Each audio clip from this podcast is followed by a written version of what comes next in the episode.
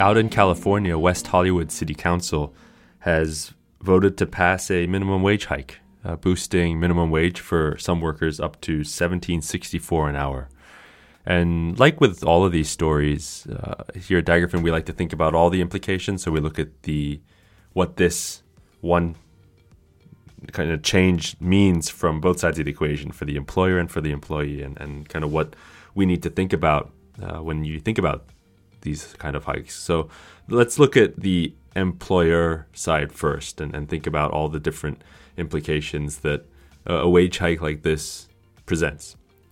And so the rollout is going to be interesting. It, it's going to be rolled out uh, in, in a couple different phases. And, and so West Hollywood has, has, said that, okay, the goal is by uh, to introduce 1764 an hour in January um, and then rolled it out to hotels and then large businesses and then small businesses, with small businesses being those under uh, 49 workers, uh, so 49 workers and under.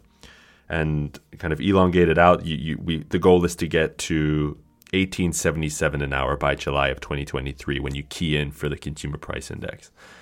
So it, it's quite a, a significant shift. Uh, you know, getting up to that level of, of hourly wage for a lot of these uh, for a lot of these businesses. If you imagine a restaurant or or certain other small businesses that work on very thin margins, uh, what does this mean, right? The the story, at least here in the in the LA Times, is is it interviews a few different business owners who, eh, again, with with any of these kinds of moves, half of the the people are, are, excited about it, which which is fine. It, it's a good thing to be raising the level of income for for everybody. Uh, but on the other side, you've got business owners who this is uh this is stressful, right? Like when you're already operating on thin margins, to to bump up minimum wage, uh, you know, depending on what they were offering before, can really put a strain on on on cash flow and, and on operating margins. So the from an employer brand standpoint, the, you know, the guidance here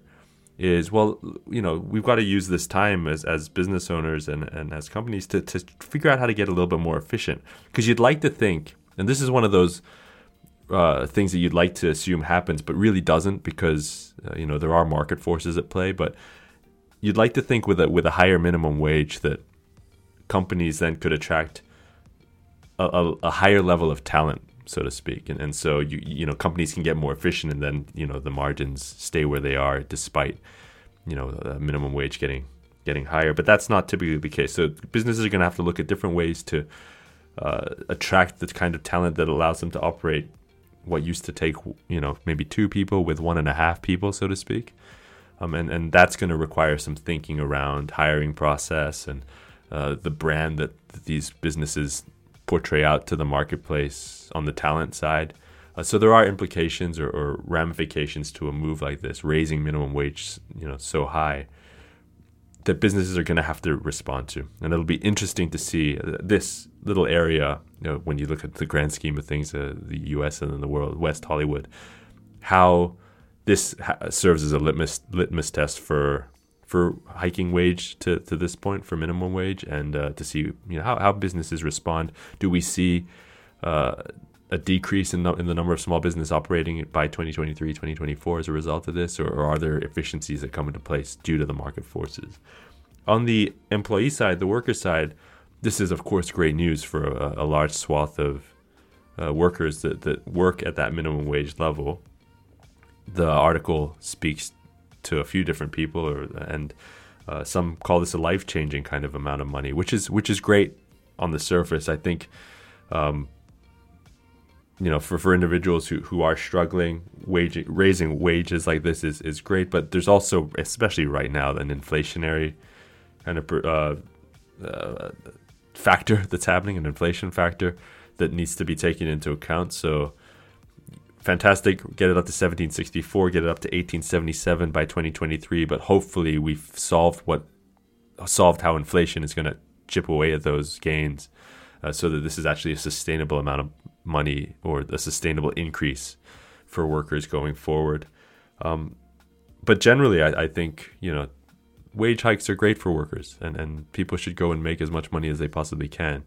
And uh, this is, this is an excellent thing. So you've got two very interesting forces or pu- pulls and pulls uh, pulls and pushes that, that are happening here. Does the 1764 minimum wage put market forces across the entire state of California, perhaps? Uh, and then you know nationally, in that if people flock to West Hollywood to grab these kind of wages, does that put pressure on other businesses and other counties and other districts to raise their wages? That's going to be an interesting thing to look at from the employee's perspective. Um, so there's a lot going on, and, and it's interesting to think about. Uh, but the, you know, like like all the all of these kinds of stories that uh, when we're looking through the lens of employer brand, we're looking through the lens of, of organizational structure and talent brands and recruitment.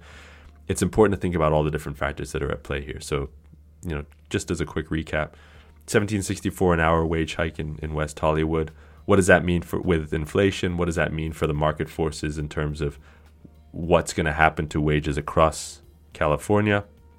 And then on the employer side, this is going to be an opportunity to try and develop efficiencies or, or, try and find ways to be able to continue operating at some level of margin.